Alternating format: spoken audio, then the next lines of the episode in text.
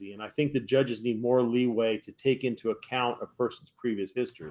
Now, if you've been a criminal all your life in and out of jail, hey, that's one thing. You, you know, you're done. But if you, if you're 30 or 40 years old and you've never, I mean, I was mm-hmm. 50, you know, n- never done anything, but uh, you know, I, again, I believe that God's involved in everything, and right. if it would have been God's will to give me a year, two years, He would have would have allowed it to happen. But I think He knew what it was going to take for me to straighten up. No, no, I don't want to say straighten up and toe the legal line or whatever, right? But to get to where He wanted me to be, right, where I am right now, and and but He let me out four years early. I mean, I could have yeah. still been there. Hello, friend. You're listening to the Edited for Content Show, a place where we try to understand a topic by extracting truth from theater. If you like this podcast, let me know, share it, and come back again. My guest was a law enforcement officer for over 25 years, 16 in undercover narcotics. He earned a master's degree in law enforcement management and earned the rank of commander this was prior to his world collapsing around him. After over 30 surgeries, he became addicted to opioids and was diagnosed with PTSD. This lit the fuse on an explosion that would land him in federal prison with a 14 year prison sentence. During that time, he put in a, he put his mind to work and earned another master's degree, this time in theology and counseling. He followed that up with a doctorate in Christian counseling and obtained a California Drug and Alcohol Counseling Certificate. When released, my guest took the worst events in his life and now uses them to speak to those who suffer from trauma, especially first responders. Welcome to my show, Norm Wielsch. Norm, thanks for coming on. Thank you for having me. How's that for an intro? That was awesome. oh, I sound pretty good there. that's all. That's all your hard work, man. I just, I mean, um, your life story, first of all, is such um a rare testimony mm. in being at a high point, the lowest of lows, and back again t- kind of tell me how how this all kind of transpired. Oh, I mean, it's a long story, but it, it, I don't even know where to start. There's there's so much to talk about, and I know we don't have that much time. But so I became a police officer at a younger age. I think it was like 22 years old, but I wasn't quite aware of what they go through police and firemen, um, ambulance drivers, uh, emergency room personnel um, in hospitals, they see the worst of the worst, right? I mean, every day is is either victims of crimes. Um, um, you know, you see death and destruction, and it's almost on a daily basis. You know, and no one ever told me back then. It was 80, 83 that PTSD was part of the the job. You know, so I love love the work though. I was an auto mechanic before, and um, I went on a ride along, and I just fell in love with it. And I, I, don't know why I fell in love with, it, but I just I just did. It was in my I guess it was in my DNA. So I I started off as a police reserve, which is a volunteer, and uh, as as you begin to learn, you can either take the job or or or you know disregard it. But I loved it, so I went ahead and went to the police academy to be a full time officer. So I became a full time officer in 85. And one of my very first calls, well, in the first, I'd say the first month, I had to take a, a call of a plane crash. This plane crashed into a, a, a mall, a shopping mall in, in our in the San Francisco Bay Area, and it was right on December 23rd, and it was about 50 yards away from where Santa was, was sitting with the kids. 14 dead and there was i think there was like 80 some odd people that were were, were injured and um, that was my indoctrination into police work you know and the the academy tells you to just pull up your bootstraps and go to the next call. You know, my dad was a military officer. He said the same thing. He goes, listen, you know, men don't cry. You got to just suck it up and, and, go to the next thing. And that's the police culture and the fire department. And I'll say first responder. Whenever I say police department, I mean the full first responders program mm-hmm. because it's just not cops. So about uh, 12 years in, I decided that I was getting tired of the death to just see the death. I mean, I've I've been involved in shootings. I've never shot, um, but I've been w- where the shootings have happened. I've seen decapitated bodies. I, I've taken traffic accidents with deaths. I just got sick and tired of it. So I wanted to work narcotics. I figured narcotics is proactive. There's not going to be that much death. So I went to the California Department of Justice. It's, it's a state narcotics agency. And I, loved it there, except for you still couldn't get out of the the stress because on the daily basis you'd see uh, child abuse and neglect. You know, people, uh, drug addicts, tend to neglect their their children because they they focus on their their addiction mm-hmm. instead. So, after spending um, another 13 years there, um, well, it wasn't exactly 13 years. About four years in is when I was diagnosed with a neuromuscular disease. It's uh, peripheral neuropathy. You know, diabetics have whether you don't have any feelings in your hands and your feet. Mm-hmm. It was complicated by a disease called Charcot-Marie Tooth disease, which is an atrophy of the limbs. So uh, you can never you can't see them on camera, but uh, all the muscles out of my hands and my um, lower legs just deteriorated, and that's what required all the surgeries. And even though I had no feeling in my feet at the time, doctors continued to prescribe Percocet, Vicodin, you know, you name it, all, all the great stuff. And right around that time is when the PTSD hit me. Mm-hmm. I started to have nightmares, anxiety attacks. Uh, nightmares always revolved around death, you know, the, the death scenes that I've been to. Um, anxiety attacks were based on on the triggers like I'd, I'd, remember something or i'd see something that reminded me of a scene or, or, or something that happened that was really bad and i just have a panic attack but because of the culture we don't go to seek help right mm-hmm. i would i'd be depressed for months at a time and my wife she would say you got to get go get some help you you you have to get help there's something wrong and of course, I'm a macho cop, you know, testosterone, and you know, I got this. Don't worry, it's just a seasonal thing, you know. Mm-hmm. Excuse me, I'm sorry. So that's how we're taught, though, because mm-hmm. if you were to seek help and someone were to find out about it, all the rest of the officers would shun back then i don't know how it is now but back then they would shun you and basically they wouldn't work with you thinking that you're you know you're on the looney tunes and you can't control yourself you can't handle yourself to protect the other officers. So that was a, a definite no-no. So i just i found out that the pills would take the edge off of the the anxiety attacks. It would take the edge off the the panic attacks. And then i found that ambien would help me sleep you know, better. Mm-hmm. So I started to abuse those drugs. Then, so I, I suffered with addiction for about four years. and then my daughter, she was diagnosed with liver tumors. And when I went with, she was 21 at the time. I went with her to the doctor because she's my little girl. And um, the, doctor showed me the scans and showed us the scans, and you could see the the liver tumors or the dark spots on, on the scan, I mm-hmm. should say. So that that was a, a, decline. They said right there that the surgery could result in a 50% chance of surviving the surgery. And that's was just my um, time to downward spiral.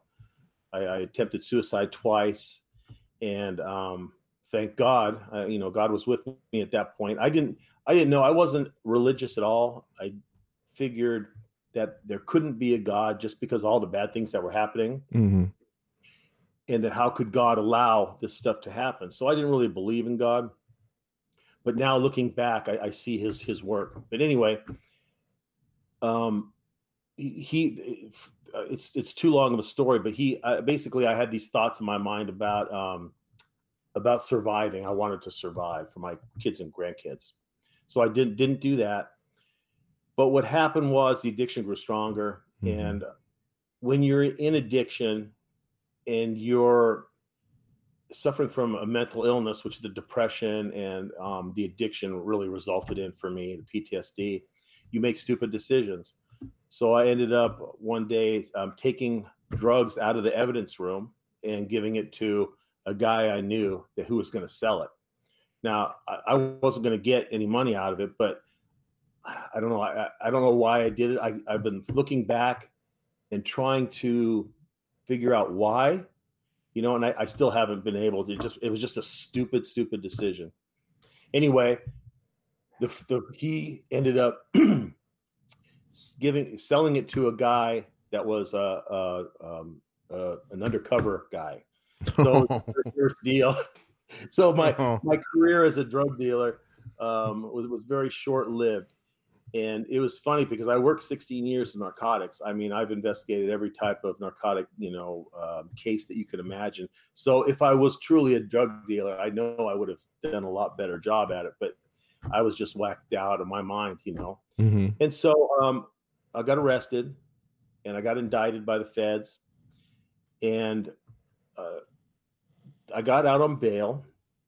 And th- this is where God, God starts getting into my life is I'm I'm out on bail, and of course I'm just a wreck. I'm crying. I'm just I don't know what to do. I'm at the bottom of the barrel, almost. I it could get lower. So I get this phone call, and it's from a pastor, and, Jeff Kenny was his name, Pastor Jeff Kenny, and he said that he got his phone number from a friend of my dad's, and he just offered me to go to church, and inside i'm not saying this but inside i'm going oh god i wish this guy would get off the phone you know mm-hmm. i mean I'm really not into it, uh, you know, because I, I, never like people pushing religion on me, right? Right. And so he, he offered me the church, uh, invited me to go to the church. Said, yeah, you know, I'll think about it, and I'll, I'll, you know, I'll let you know. So he, this is where he got me. He goes, well, before I hang up, can I say the sinner's prayer? And I said, sure. You know, inside I'm going, yeah, knock yourself out. Go ahead. You know, but he, the sinner's prayer is a prayer where you give your heart over to God and he, he said the prayer said, do you accept jesus christ as your lord and savior? And I, I really didn't mean it but i said yeah i do. And right. then so so he goes okay well we would like to see at the church. And hung up. Well i go to to sit on the couch with my wife and she notices something you know and i kind of felt different too. And she looks at me she goes what's wrong? I go well nothing's wrong. I actually feel better. And um, she said what do you mean? It, it was really difficult to explain but it's like the weight is lifted off your shoulders right? Even though I didn't believe what I was saying, somehow the Holy Spirit was already trying to trying to work its way in me. So we decided to go to the church. We went to the church, and I just loved it there. I mean, it was um, very loving, very welcoming, and I felt kind of at home. So my daughter decided to do a biopsy. You know, that was the first step in in her um, thing. So the pastor, right in the middle of a sermon on Sunday morning, he stopped the sermon and he said, Listen, we all I want to pray for Norm and his daughter. And I want everybody to, to pray with, with me. So, in other words, he stopped right in the middle of this his sermon. He said a prayer for healing for Jennifer. Mm-hmm. And we just went from there. So, about a week later, we went to do the biopsy that came out um, good. We were they had an emergency crew standing by, but everything went smoothly. And then about two weeks later, we had the doctor's appointment. So we go to the doctor's appointment for the results of the, the biopsy. The doctor says, "Well, we got to do another scan. There's something wrong with the scan." So she did another scan. We we left. We came back a few hours later, and the doctor put up you know those lighted up um, wall things and you they got the x-rays up there whatever. Right. The scan on one side the one i've seen before and then the, the new one they just did and one had the dark spots the other one was just clean right? And he goes well the biopsy shows normal liver t- tissue. There's there's no i don't know what to tell you. It's all the tumors are gone. And at first i got wow. really angry.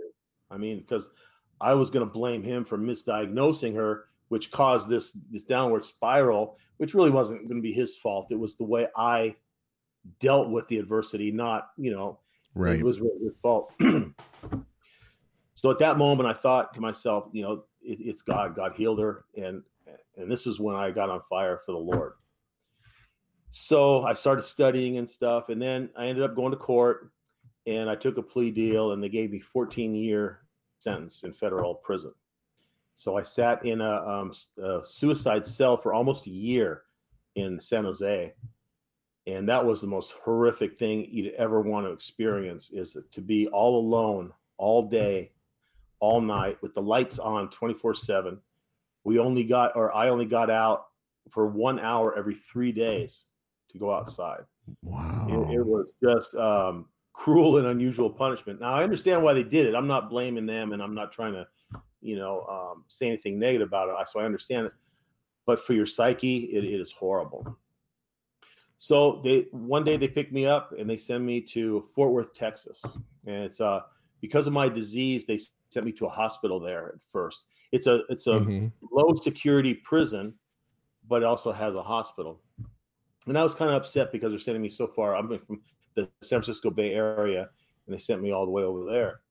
But the first day I get there, I see God's work. You know, I, I go to the chapel, and the chapel hires me to work in there because everybody in prison has to have a job. They, so they hired me to work in there, and um, a, a, seminary came in and taught classes in there. So I started taking classes, and I, I got my master's degree in theology there, and with an emphasis on counseling. And then I met some guys that were into to healing, and they started to teach me how God heals. Mm-hmm. You know, and the whole this whole time when I was on bail and the first two years of, of prison, I was going to psychologists and psychiatrists there to manage my PTSD, and there was no healing. I mean, they taught me some great coping mechanism, coping skills, but there was really no healing. So I started working with these guys, and um, one in particular was an ex-LA officer who who uh, got a 20-year sentence, and he was in his last few years. But he showed me how God heals, and um, it was amazing. After about four months, I never had another PTSD symptom or anything. It was it was just it was amazing. It was wow. just God's work. I mean, I, I, can't say anything more than that, you know. so once you get under 10 years of your sentence, you can go to what's called a camp, which is um, a minimum security. So they sent me over to Lompoc here by Santa Barbara, and they sent me there. And then I was mad again because there's a closer prison that's closer to my house, but they didn't send me there. They sent me this one. but of course, there's a plan and a purpose. Right. So it, Lompoc Prison, they had a, a, local community college come in and teach drug and alcohol counseling. So you can actually go for to, to your program and get your counseling certificate. So I figured God's telling me, hey, I, you know, this is what I think I want you to do. So I, I started that, and then I started to get a doctorate in Christian counseling because I feel that God he he designed us he created us. Mm-hmm. i think it's only him that can heal us. You know i mean he does healing through doctors don't get me wrong. Doctors and psychologists psychiatrists are all um, are put here from him but but i believe it's through his biblical principles that that we can be healed. So then they sent me to sheridan oregon to where i was supposed to go to the drug program and then covid hit and when COVID hit, being my age and having the disease I had, I was one of those lucky few that actually got out to be put on home confinement so that I wouldn't catch the, the COVID. And oh. so out four years early. I mean, four years early. So right now I'm on home confinement. I've got an ankle bracelet, but on home confinement, they let you work, they let you go to church and um, uh, go to school. So I finished up my school. I only had one more class to do. So I'm working right now as a, a residential drug addiction counselor mm-hmm. in a mm-hmm. residential home here for men. And so I finished all that. And during all this process, I, I wrote a book on how God heals. And um, that's in the process of being published right now. And that should be out about um, November, December. Oh, wow.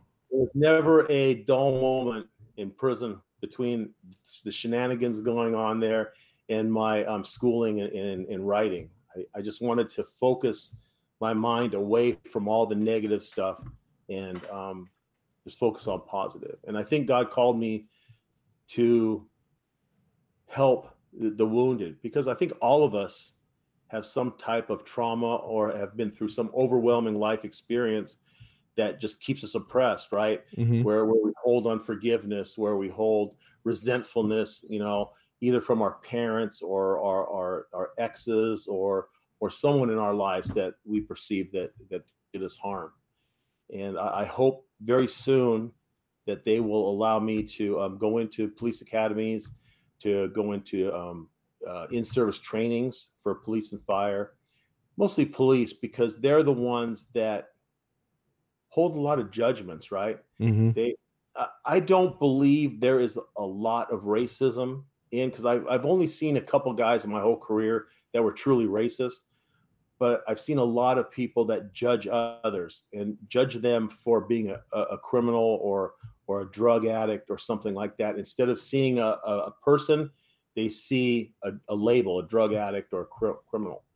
And I truly believe that if I would have looked at people from a different perspective with with empathy, I think maybe some of this stuff wouldn't have wouldn't have happened to me.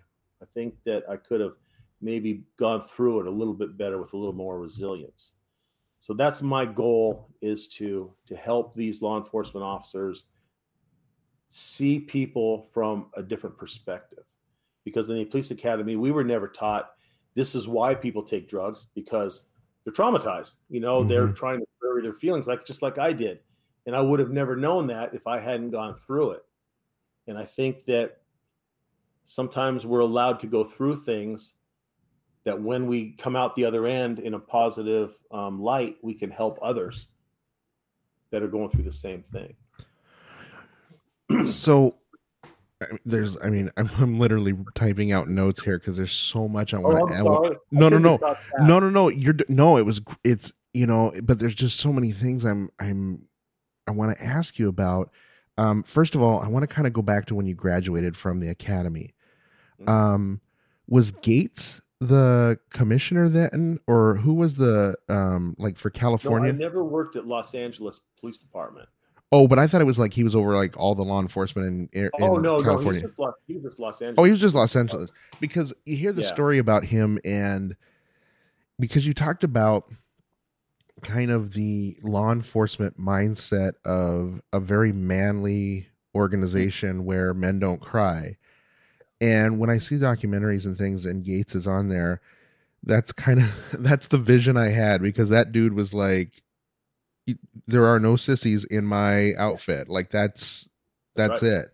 Um, so I was kind of I was thinking about that. Starting with the PTSD, I can't even imagine what you've seen throughout your career.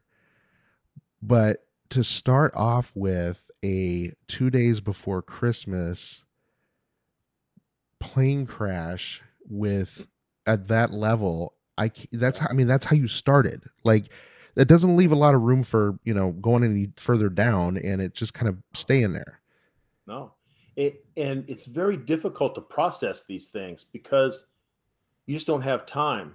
right i've taken at least two um two sids death you know sudden infant death syndrome where three to six year six month old babies just die in their crib and mm-hmm. you get the call and the mother is holding the baby who's dead. And you know we all have kids. I had kids and another toddler drowning. You know it's very difficult to process all this stuff without taking the time to do it.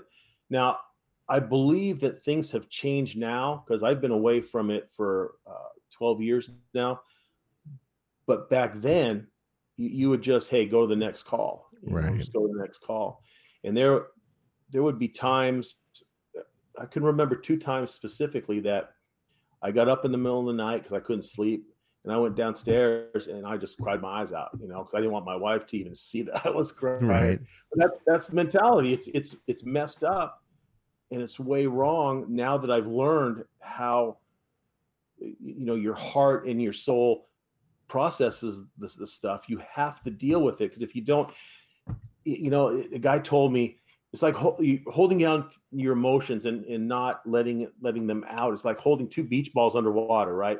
You, you got okay. I'm angry. I'm trying to push this one. Then bitterness comes up, and you push the bitterness one down, and then hate comes up and you push that one Down.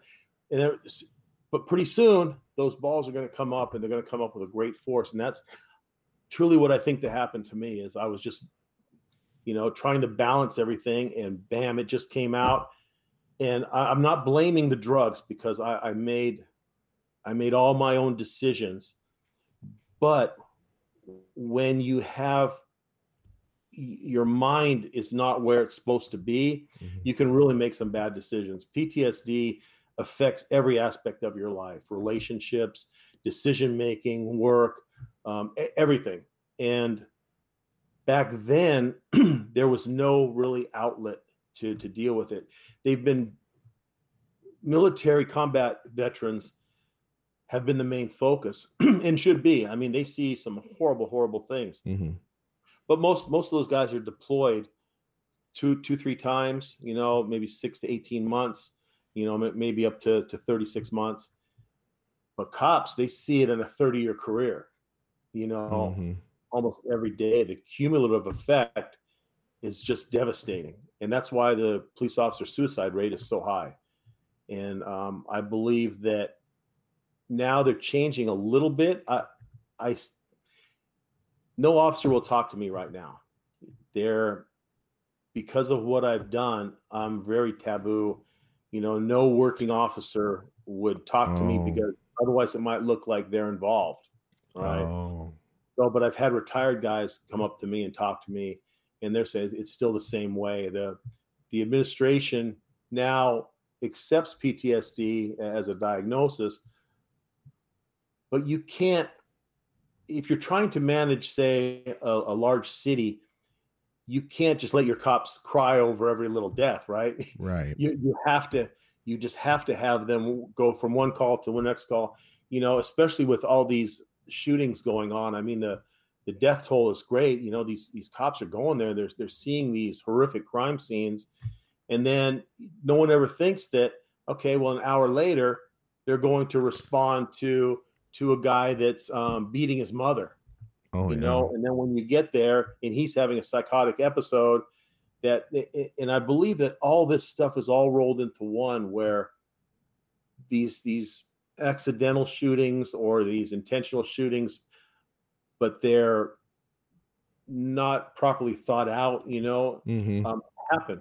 It, it's it, the press seems to put it on racism, but if my, this is just my opinion, my opinion of of when I've as I've been a police officer, is I, I haven't seen that. You know, no one says, "Oh, we're going to bleed up, we're going to beat up a Mexican guy today, or a black guy, or mm-hmm. uh, a Native American." We're not. We're going to go do that today.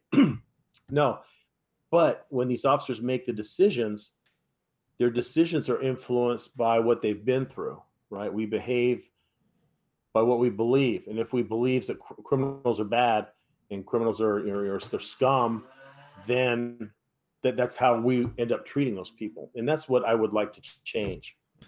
Well, and to your point, one thing that as you're talking and I'm thinking in my mind, you want to talk about a really kind of a self-fulfilling prophecy in the sense of trauma upon trauma because say in the morning of say your shift and i don't know what the shifts are like but say your shift started at 6 a.m okay and your first experience was seven or eight, it's going to snowball through the day because, like you said, if you have a large city, it's not like you can remove the officers, take them to a room, do a debriefing, get a hmm. counselor in there, talk about feelings for two, three hours, and then head back out on the streets. You wouldn't, your patrols would be even thinner than they already are and completely useless. That being said, you have shined a huge light on something to me that I think is so important to stress because say you've been on i'm going to use your scenario where you were at a shooting and say there were or a drowning and there was kids involved. Then you go to a domestic violence situation and have to try to de-escalate that. Well then you go to a routine traffic stop and somebody's fighting you on you just trying to do your job but you're dealing with the trauma from the throughout the day before you get to that stop and the beach balls are coming up yeah exactly You're exactly right that's and I don't know if there's a simple answer to fix that. There is, there is. oh, I'm sorry, excuse me. There, there is none. There, there is no simple answer to that because, like you said, you can't. The the last shooting I was involved in is 2008, and at that time we did. I was the commander there, so we did have a debriefing, and the guy. It, it's funny how it affects too the guys that weren't there. I had two guys on vacation, and those two guys thought to themselves in their mind that if I would have been there, I would have been able to help and I would have been able to to be the one to stop this so no one died. Eh, yeah, but but that's the way we we think, right? Right. So we, I'm not part of we anymore, but that that's the way they think, and if they continue to to have these feelings of survivor's guilt, it's the same thing as as being there and, and seeing everything. So it, it is a a dilemma that there there is no easy answer to. Mm-hmm. You know, and the the more we don't train our officers about what makes people tick, I, I think we're doing ourselves a disservice. So these courses that I took on psychology and why people do the things they do, you know, to to to take an, an addict or even a criminal, a, a, petty thief or a criminal, and trace that back to the root because Mhm. right? So I, I'm thinking that maybe a different look of criminal justice system to where if it's a nonviolent crime, it costs. A study was done a few years back that it, for twenty three thousand dollars a year, you could counsel a person. And prison actually costs thirty eight thousand dollars a year. So you're spending more incarcerating that person and providing no help. I Mhm. mean, I was surprised when I went. I thought that the food service was, hey, we're training these cooks, right? These inmates that are cooking, we're training them to be um, cooks out outside, and we're we're doing this other training. Nah, there- there's absolutely, I I shouldn't say absolutely. There's very little actual training going on. Where all the classes that I ever attended that were prison ran, Mhm. which were supposed to be something towards your release, were all inmate ran. That they put no effort into any training for the inmates there. And Oh wow. at least a third, or if not more, of the inmates don't even have a high school diploma or a GED. And part of the the rule for the feds was you had to get your um, GED before you you left there. But it was all inmate ran, so you had inmate teachers. Not, I taught GED too, but you couldn't do anything. If they didn't want to hmm you know they, they wouldn't do it. So if we could actually take our prison system and tweak it a little bit now i'm not for letting the- these guys out you know. I mean if they're low level i don't there's, there's no issue. But if you have a past history of violence they should stay in. But if you have your low level crime wh- why not invest in some job training? Maybe the Mhm. community companies can get together.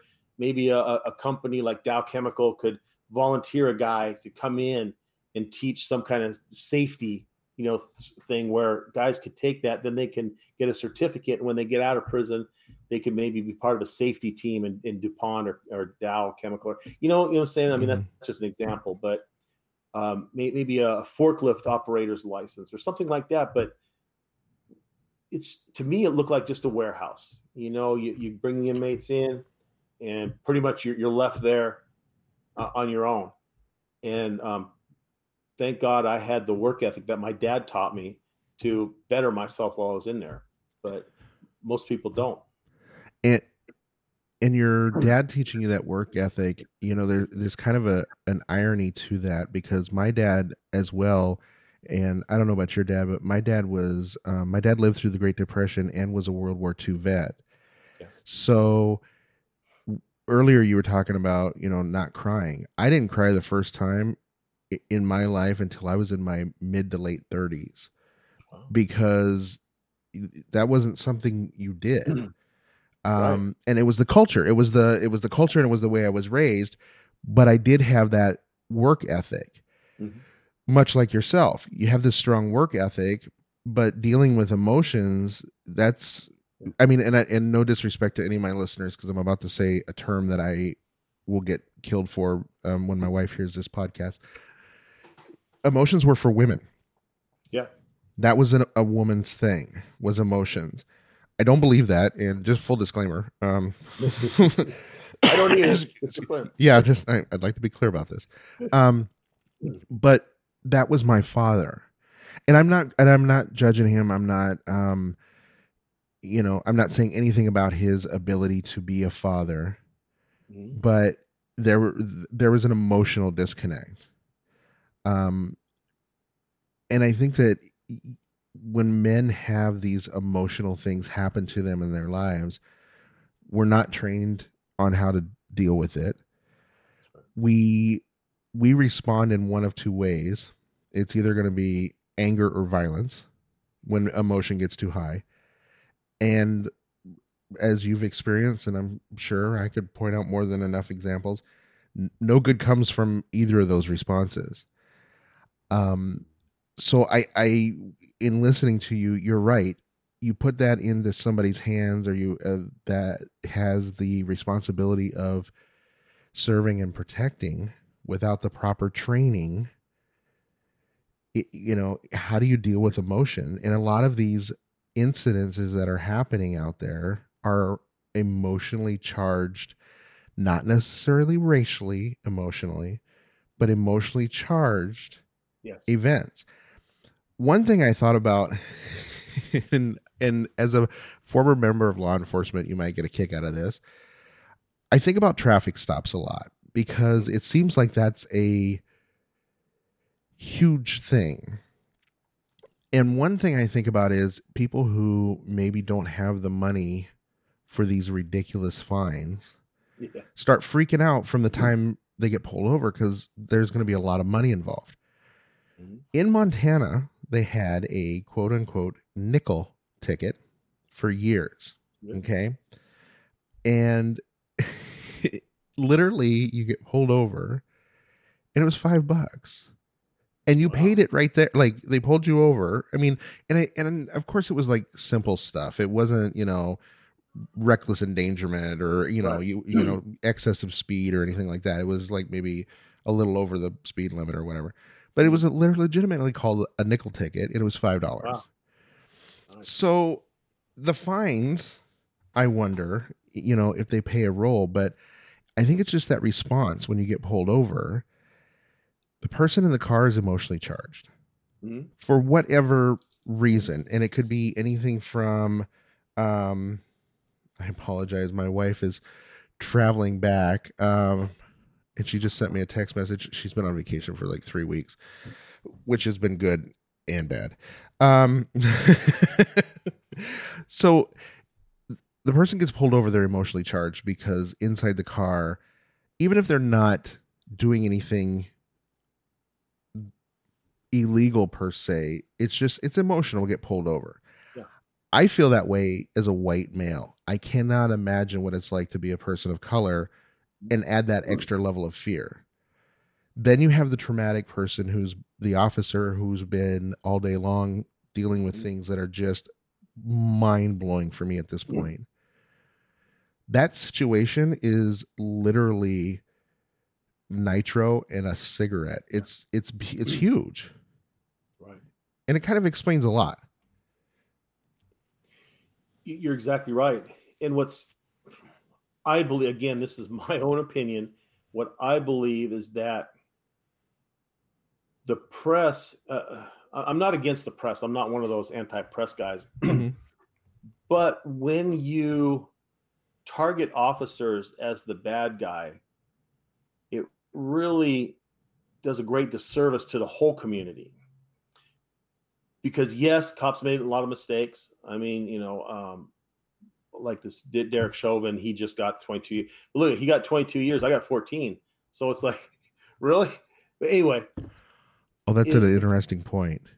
Yeah, you, you, know, so I'm almost as bad as him, right? I almost like killed somebody. So, but so you got guys like him that are way out the spectrum. He deserves to go to prison. I have no, you know, um, trepidation about letting him go to prison. But then you have these mistakes. I don't know her name or where it was. I forgot. But when you have the mistake of she was said she's going to tase the guy, and she Oh. actually shot him. Yeah. I, I forgot where it was.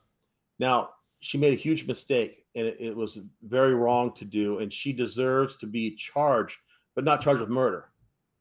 Right? I, I don't think because it's really not an intentional killing.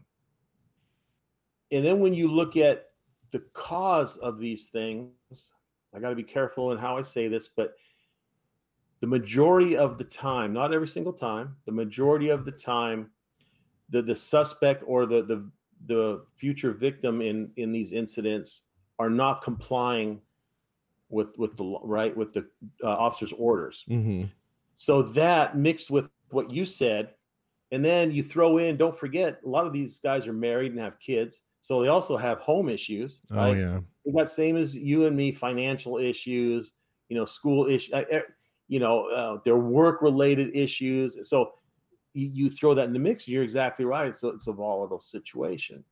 And all I could say is that the press should put more emphasis on, hey, just please comply with the officer's orders Mm-hmm. you know and when things get out of hand that's when mistakes are made or if the officer is truly bad that's when the officer will make the determination okay i'm going to have to use um, you know life you know uh, viol- or uh, i have to use enough force that might take this guy's life to get this guy to comply because what i see now is i see a lot of officers getting charged and some are rightfully so. I'm not going to argue. Some are rightfully so. Some are very stupid or egregious things that they really shouldn't be officers for. But some are are being charged for a normal everyday occurrence, right? And this is why I think I see, or will, what we will be seeing is a mad exodus from police work. I think pretty soon and defunding the cops I, I understand what what that's about and i totally 100% agree with diverting not, diverting the funds but increasing the funds for social services because i Mhm. believe that all these things are um, social for social related um, you know a lot of people weren't allowed the access of, of other people that other people have the white people have and so I, I totally agree with that, where we need to put more funding in social services. But when you pull them away from the officers, uh, like Oakland, they just took, I think, $18 million out of the budget in Oakland. I just saw on the news a couple nights ago. Well, they're going to have to do away with 80 cops. And in a city like Oakland, that's got two or three, four or five shootings a day, that, that's going to be bad for the community. I mean, I Mhm. understand where the money is going. The money is going to good things but I think what they need to do has to be a balance and say, okay, maybe the officers, some of that money, instead of taking it from them, that money has to be used for training, that has to be used for psychological services, maybe even fitness testing. Maybe once a cop's been eight years, 10 years as an officer, maybe they should go through a emotional, a psychiatric um, evaluation by by somebody to say, okay, are, are you still good to be a cop? You know, that's one of the things that my wife is mad at. I, I'm good with it but my wife is mad at my supervisors because I was I was did a, a, great job and I was well respected, but not once of my supervisors. I was high I was like equal to a lieutenant, Mhm. but my supervisors never once came to me in that four to six year period, and you know with all the surgeries. Because imagine thirty surgeries in ten years, basically it's over two a year, right? Oh yeah. legs, you got at least a four four to six week, you know, recuperation. So I was going to work in casts and stuff, and they, allowed me to work light duty, which was great. But not one of them came to me and said, "Hey, are you all right? You know what's what's going on? I mean, one or two surgeries I get, but dude, what's Right. what's going on?" And I, I believe that that's because that other officers will that their mortality will be uh, um, um, what's the word I'm looking for? Exposed. Mm. If if they come to me and I break down and say, yeah, you know, I, I just can't this the surgery. I, I'm um I'm not going to be fit to work anymore. Then it triggers something in them saying, well, maybe I won't have the long career that I, you see what I'm saying? They're afraid oh. to face reality. Mm-hmm. I'm not sure about that. That's just one of my own little um, um, thoughts about it. Because when an officer dies in, in, a, in a line of in, in, in on duty death, we tend to face that mortality, right? It's like, oh wow, you know, if that could happen to him, he was a SWAT guy or he was a, a training guy, whatever, that could happen to me too. And we don't want to face that. So again, we just bury those emotions down too. So it's a very, very complex issue. For sure. I don't want to go too far down. You and I could easily spend two hours talking about the opioid crisis because oh, you've God. seen it.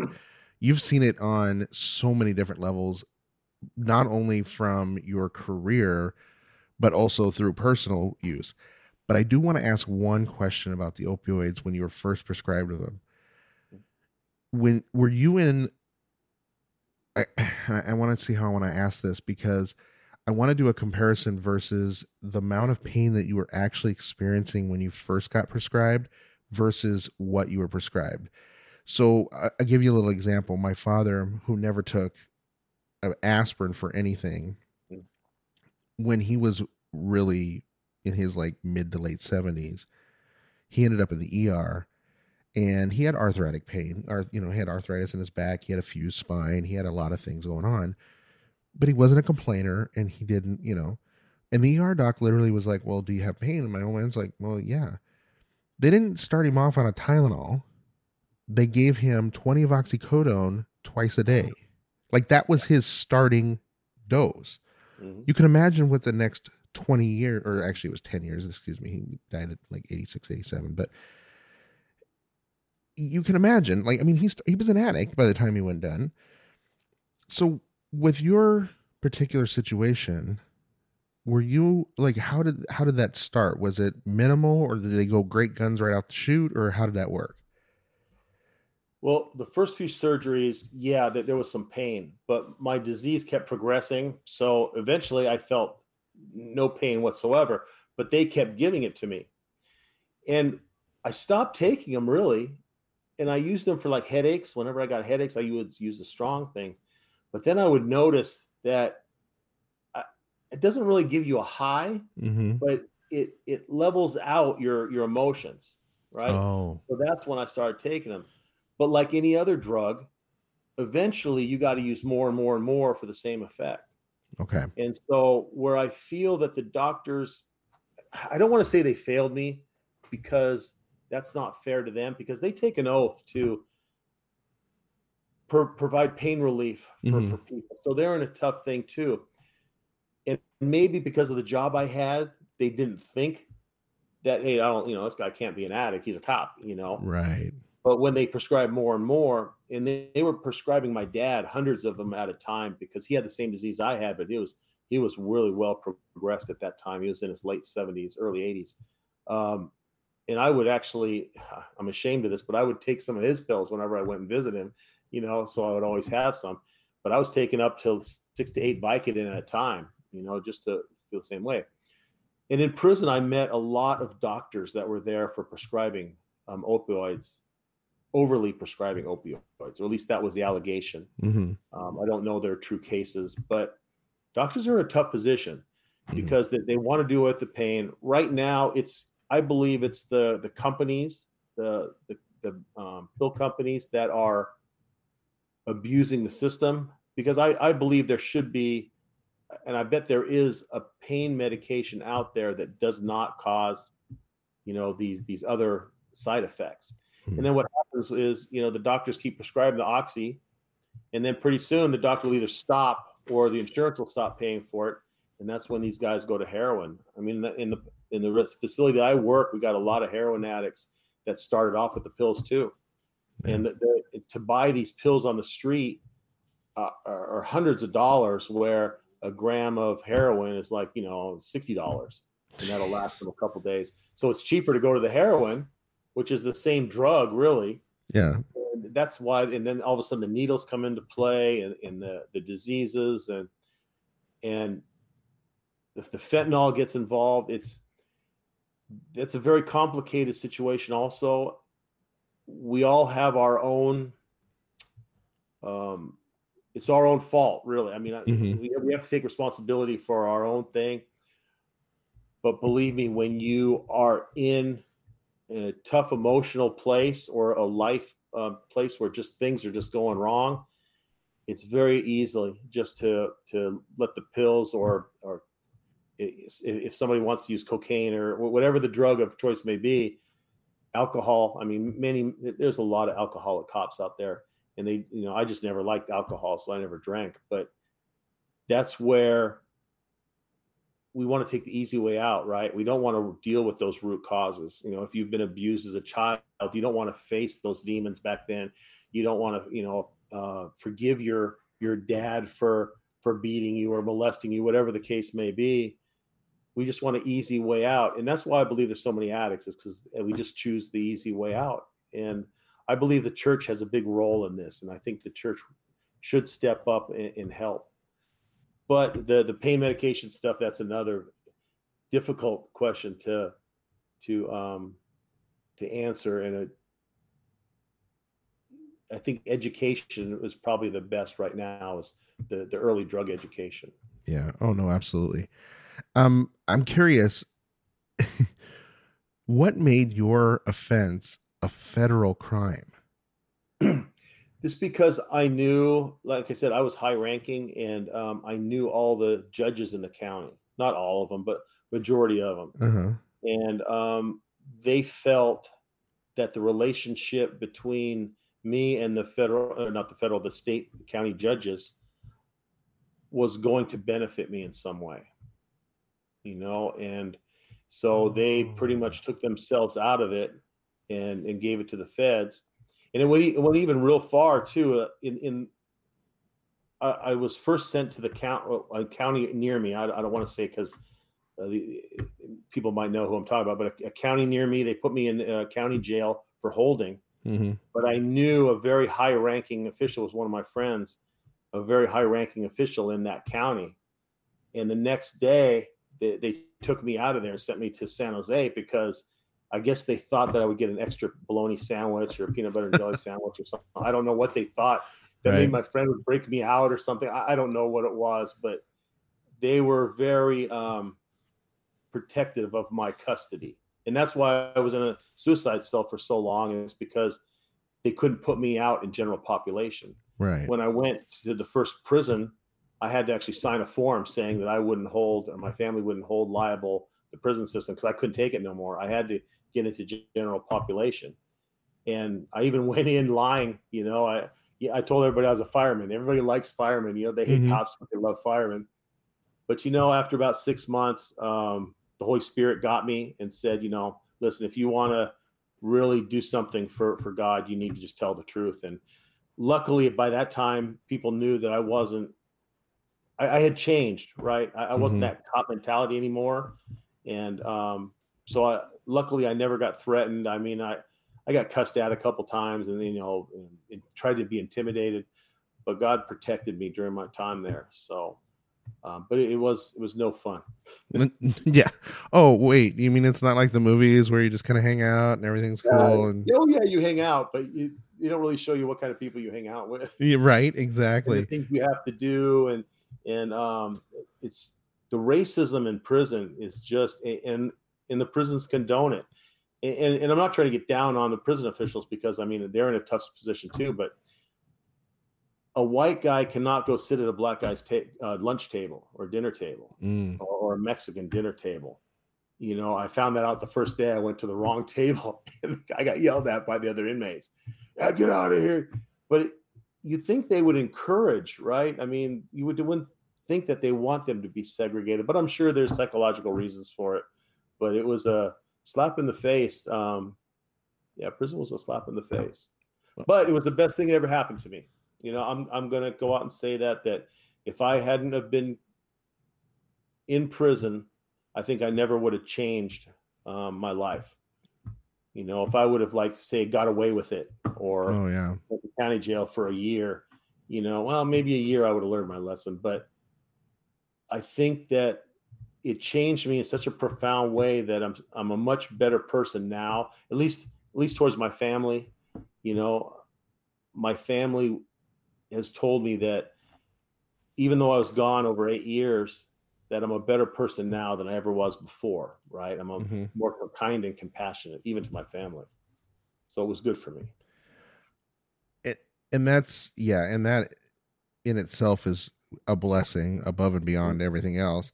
Um, so with a felony conviction, obviously it's difficult for a lot of people when they get out to, and like you talked about, they don't really have options as far as like training or an ability to kind of change their lives and move forward.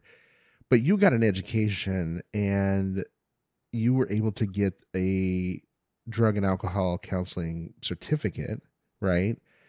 Mm-hmm. So it seems like counseling is a career that doesn't necessarily hold felonies against you. In fact, I mean, you're exactly right. And when I was looking for an intern, because I had to do an internship first, I was ashamed eh, when I, when I would call, "Hey, do you do internships?" Yeah. Listen, I just want to disclose this first, and they all laughed because majority of I, should, I better not say majority. A lot of counselors have been addicts, and I believe that that's good because they've been there and done that, right? I can honestly say to the guys that I, I counsel and that I do groups in, I know where you're coming from. I've, I've been there. You know, if you you go to college, and I'm not putting down th- these guys, but if you go to college, you've never really lived life and been in, in these situations. It's hard to earn the trust of a hardcore heroin addict from a counselor if you've never if they've never experienced what your cravings are and, and how your mind operates and and how you, you got criminality going on because you got to get your next um, you know quarter gram or half gram you got to rob and steal people to do that and i believe that's within what i want to do too with the ptsd is i think that a psychologist coming in to a police department saying you know you guys just you got to let your feelings out you mm-hmm. know but then the cops go who the hell are you you know right. what have you ever done you know, come on. So I think that being there, I, have a unique, I'm in a unique situation because I, I see what the cops go through. Yet now I understand what the the other side goes through. Right? I, I don't I don't want to call them criminals because, uh, but people who con- continually get in trouble, I see what th- their situation is. Right? I see. I've talked to so many um, guys in prison where they've told me on how they've been raised. I mean, one guy told me that at 12 years old, his mom died, and um, his dad got on heroin, and his dad shot him up with heroin so that his dad could have someone to get high with. And then a year later, oh, he wow. the 13 year old kid now to go out and sell heroin so that he could have his heroin to buy from. So this kid never had a chance, right? Mm-hmm. 13 years old, his heroin carrying a gun and, and, and selling heroin and him and his dad are, are getting high. So, but cops don't look at that and say, well, okay, this, this guy's a drug addict. Maybe, maybe I should give him a little bit of a compassion, you know, at, at this point, or a little bit of mercy at this point, because I don't know what the guy's been through. You, you see what I'm mm-hmm. saying? And now I see that, so I can I can see the faults that that cops have, and I also see the, the compassionate side of the other side.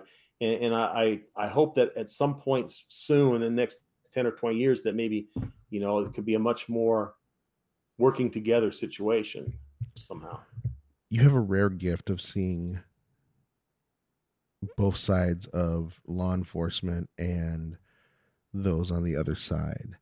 Mm-hmm. Um, you know, you one thing I've noticed is that you're very passionate and compassionate about those who have um, been in in trouble with the law as to not label them. Mm. um, and does that come more from being there or more from understanding like the word of god and not trying to put labels on your fellow man? Like what is that more based in well, that's an interesting question. I never thought about it. I think it's a little bit of both. I think I have a heart now for people who've experienced trauma because I know that that's what brought me down. is my response to the trauma. See, we all experience trauma. It's all in how we respond to it, right? We can respond to it from a, a godly perspective, which can actually cause growth and understanding. But when, but as nor as as uh, I don't want to start getting too too religious, but when we respond in more of a worldly way, the world is is more the the the, the cultural norms of today. Like I said, we want to have the easy way out, right? Mm-hmm. We want to lose weight. We want to take a pill to lose weight. I don't want to go to the gym and lose weight. I want to take a pill and, and lose weight. The same thing with this.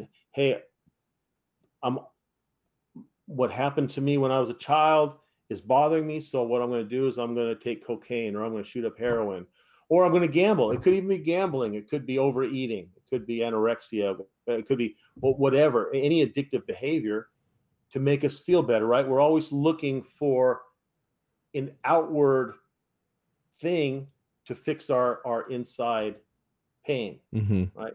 So I didn't see that until I got into the Bible. So it's a little bit of both. Mm-hmm you know, and but these courses helped me out a lot too because it made me see things from from a different perspective that their perspective and like i said prison i talked to a lot of people i, I guess i got a, a face where people want to talk to me and they were really open with with what happened and it breaks your heart mm-hmm. i mean it really breaks your heart some people have been just through horrific horrific things and as society, we tend to marginalize them and kick them to the curb, right? Okay, so you've really got no redeeming value to society because you've been a heroin addict for 20 years. You got no job skills, no nothing. So, you know, and then what happens is they end up homeless and they're out, you know, under a tent in in either LA or San Francisco or somewhere where there is also no help you know? Mm-hmm. i mean maybe invest investing in some teams of of psychologists that'll go around and and and more giving maybe more money to the church. Like salvation army is the greatest the greatest charity that i've ever, ever been involved with. If you want to give money to a charity give it to salvation army. They, they house drug addicts. They house women that are pregnant um, they, they feed the homeless they, they feed the needy it's an amazing and 98 cents from the dollar goes towards the charity. That it's not like you know um, Goodwill, where Goodwill they, they take you know 30 cents goes to the people and 60 cents goes for the administration. Mm-hmm. You know, it's, it's, a phenomenal thing. But it starts with you and me, right? It, it, just seeing, not necessarily giving a homeless dude on the corner will work for food, money but what I do is I go to McDonald's, I'll grab him a burger and, and mm-hmm. a thing, and I'll, I'll I'll give it to him You know, because I do know that they'll feed their addiction with any cash that you give them. And I've met people that take these guys home. Say, yeah. hey, you know, a cookie dinner. I got some extra clothes in the garage. This kind of stuff, because all it takes is one guy to change a whole culture, right? Because if you help one guy and then he helps one guy and then all of a sudden another guy gets help, it just spreads out. And that's really what the church should be. And I see that failing right now. And I'm, I'm hoping that the church can, can change, get back to what it was meant to be in the biblical days, helping the poor people, you know, and, and, I think then maybe we could start eradicating all this homeless, but we've got to deal with the mental health issue first. Oh yeah, that's another can of worms. Oh yeah. Well, and and I'll be dead honest with you. I think that to your point about taking information from somebody who's been down in that hole. I'm sure you heard the the old adage about the guy in the hole. Have you ever heard that one? I'm not sure. So there's a guy in a hole, right? And a priest comes by and he says, Hey, Father, can you help get me out of the hole? And he says, Well, I'm going to pray for you, my son. And then you know goes away and then a congressman comes by and says what's going on? He says hey can you help me out of this hole? And he says you know what? I'm going to change the laws to get this hole fixed so you don't fall in this hole again. And then he walks away. And then his buddy comes up and he jumps in the hole. And he says what are you doing? And he says well i've been here and i know how to get out You know what I mean? I haven't heard that. That's awesome. Yeah. So it's would you rather get that advice from somebody who's been down that road? You talk about, you know, mental health. I think that there's a lot of people out there who are getting degrees in psychology, psychiatry, um, mental health nurse practitioners. Mm-hmm. But how many of them versus counselors are going to reach people at that level to really make that difference? My wife and I, so my wife entertains a lot of stupid things I do, just for the record and I don't think this was stupid, but I just was really disappointed because one Christmas, before one Christmas, um, I made her help me make a hundred sandwiches and fruit and stuff in a bag. Okay, bottles of water because it's Arizona. And we made up all these bags and we loaded them in the car. Now I'm talking boxes upon boxes of bags upon bags of food. And we drove around and I think we found five people. Hmm.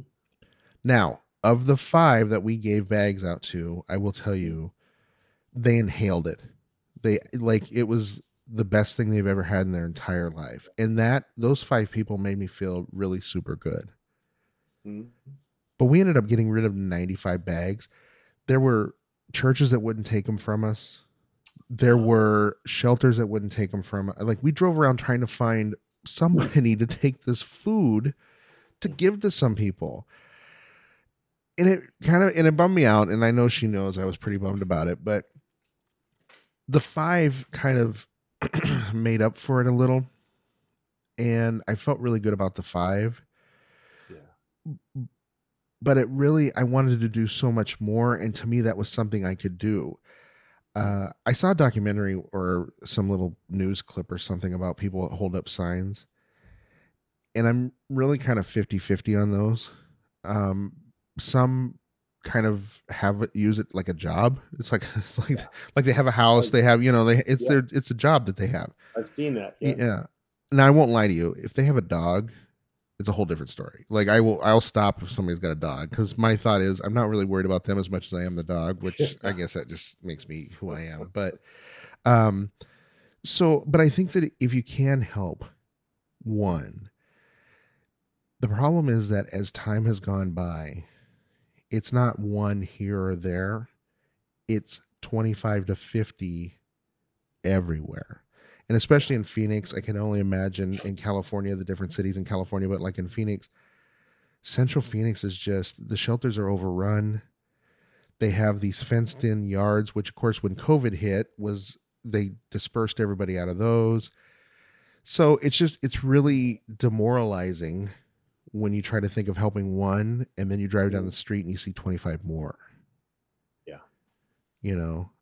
Um one thing I want to do before we leave is I want to give a huge shout out to your family mm. because my wife loves me and I have um, family in Minnesota and all over that love me. Mm. But I don't know if I went to jail at federal prison if they're sticking it out. I have to be dead honest. Yeah. I mean, they stayed through you with you, excuse me, through the most horrific thing and the distance when you went out to Texas. Mm. So I really want I want to give a shout out to your wife. Oh. Um, and I want to ask, how is your daughter? My my daughter, like I said, God healed her. Right now, she's um, when I was in prison, my girls, I have two girls. They both had uh, children, so I missed their births. But that daughter is having another baby due next month, so I can't wait to be involved in that but she is good, healthy. Um, my wife, I, I, totally agree with you. She had no reason to stay. And I asked her, I said, you know, why, why would you stay? And what she said is, I, I know who you are. You are not the person that you had become.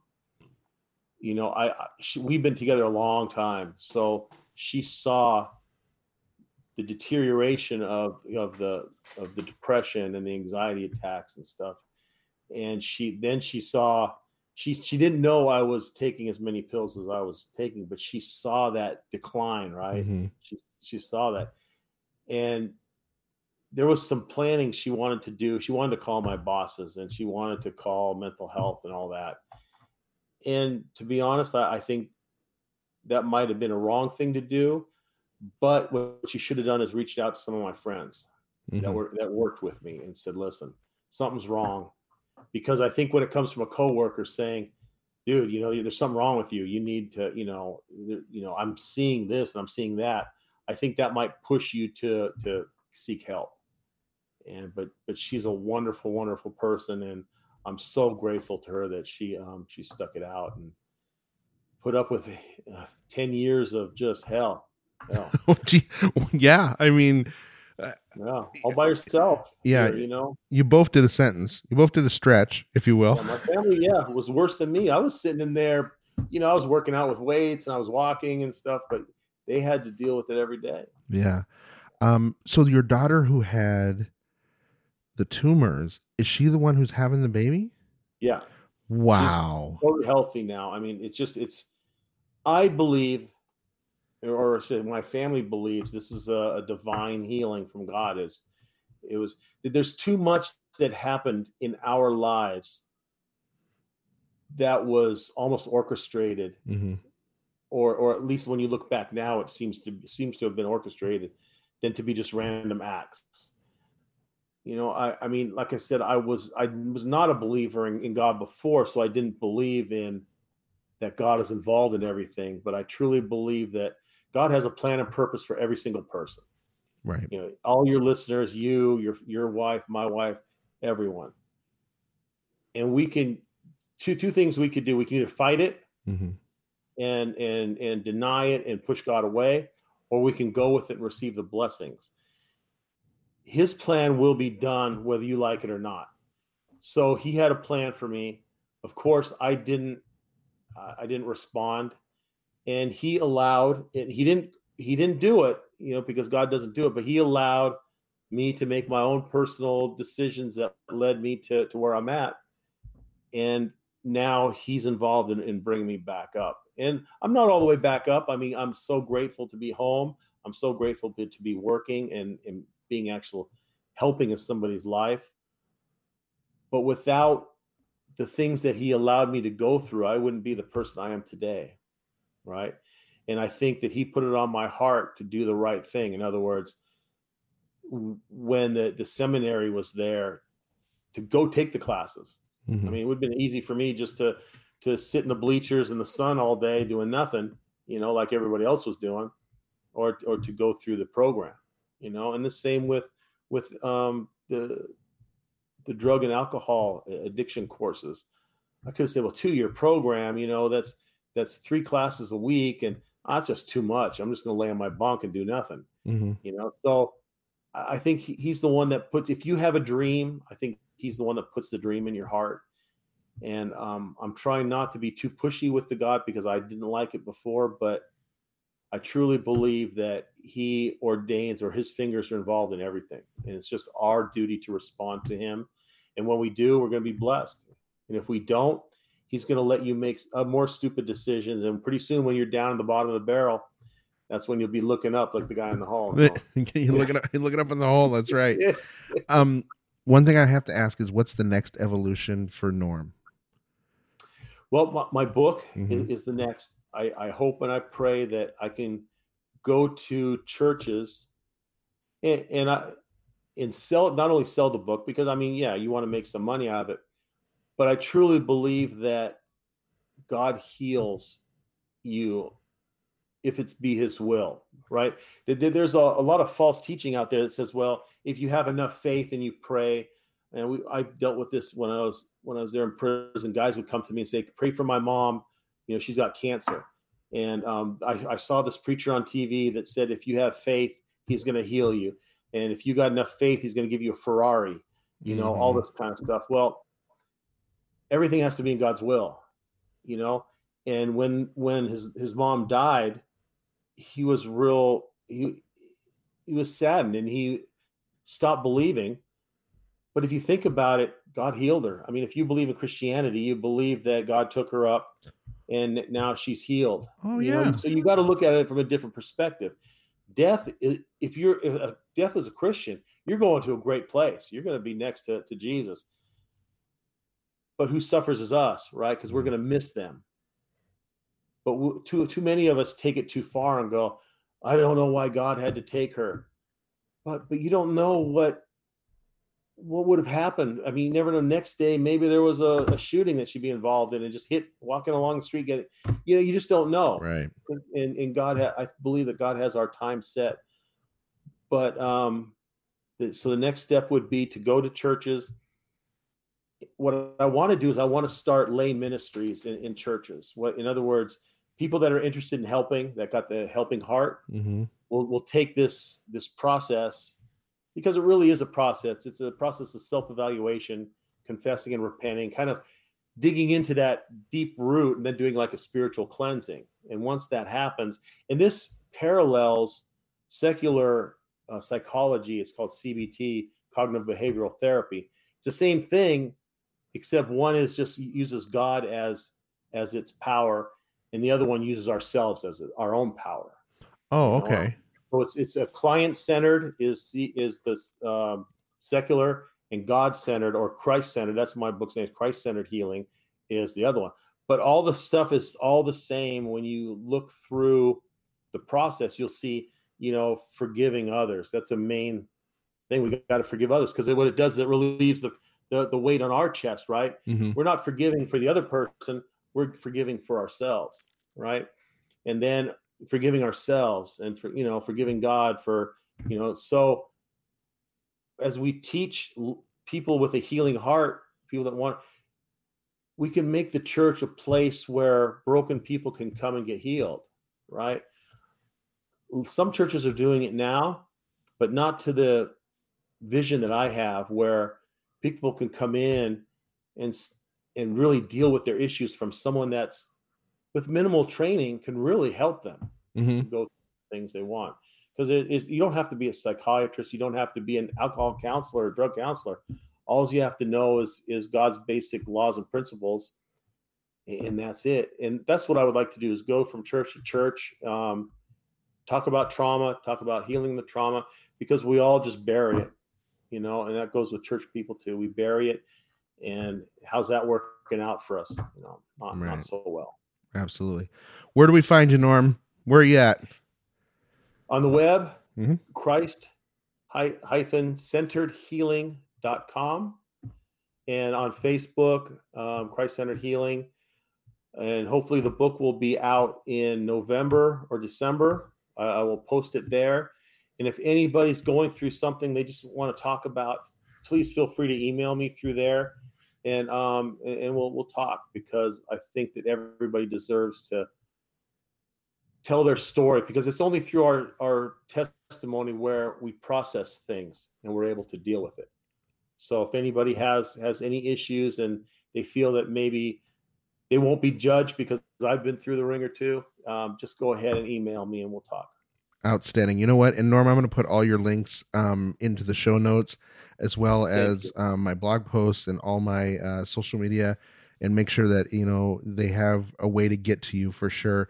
Um, and then when your book comes out, you better email me and you're, you can come on back. We're going to talk about the book, how it's going for you. Um, and kind of, oh no, absolutely. And kind of see, uh, you know, how things are going. And, and more importantly, um, see if we've you know you've reached that goal of uh, getting around to where you can uh, kind of make the rounds a little bit um, norm you there's just so many things i can say about you um, not only for your service and for your um, putting your life in danger for the service of a community Mm. but also for you know not wasting the gifts that you have and just kind of bugger off with it once you're you know i was like oh well i'm this is as good as it's going to get and now what you're doing for others um thank it- you no thank you it's been a pleasure having you on and you are welcome anytime thank you so much god bless you bless you sir thank you You've been listening to the Edited for Content podcast. Again, if you enjoyed it, let me know, share it, and come back again. Thanks for listening, my friend. Have a great day.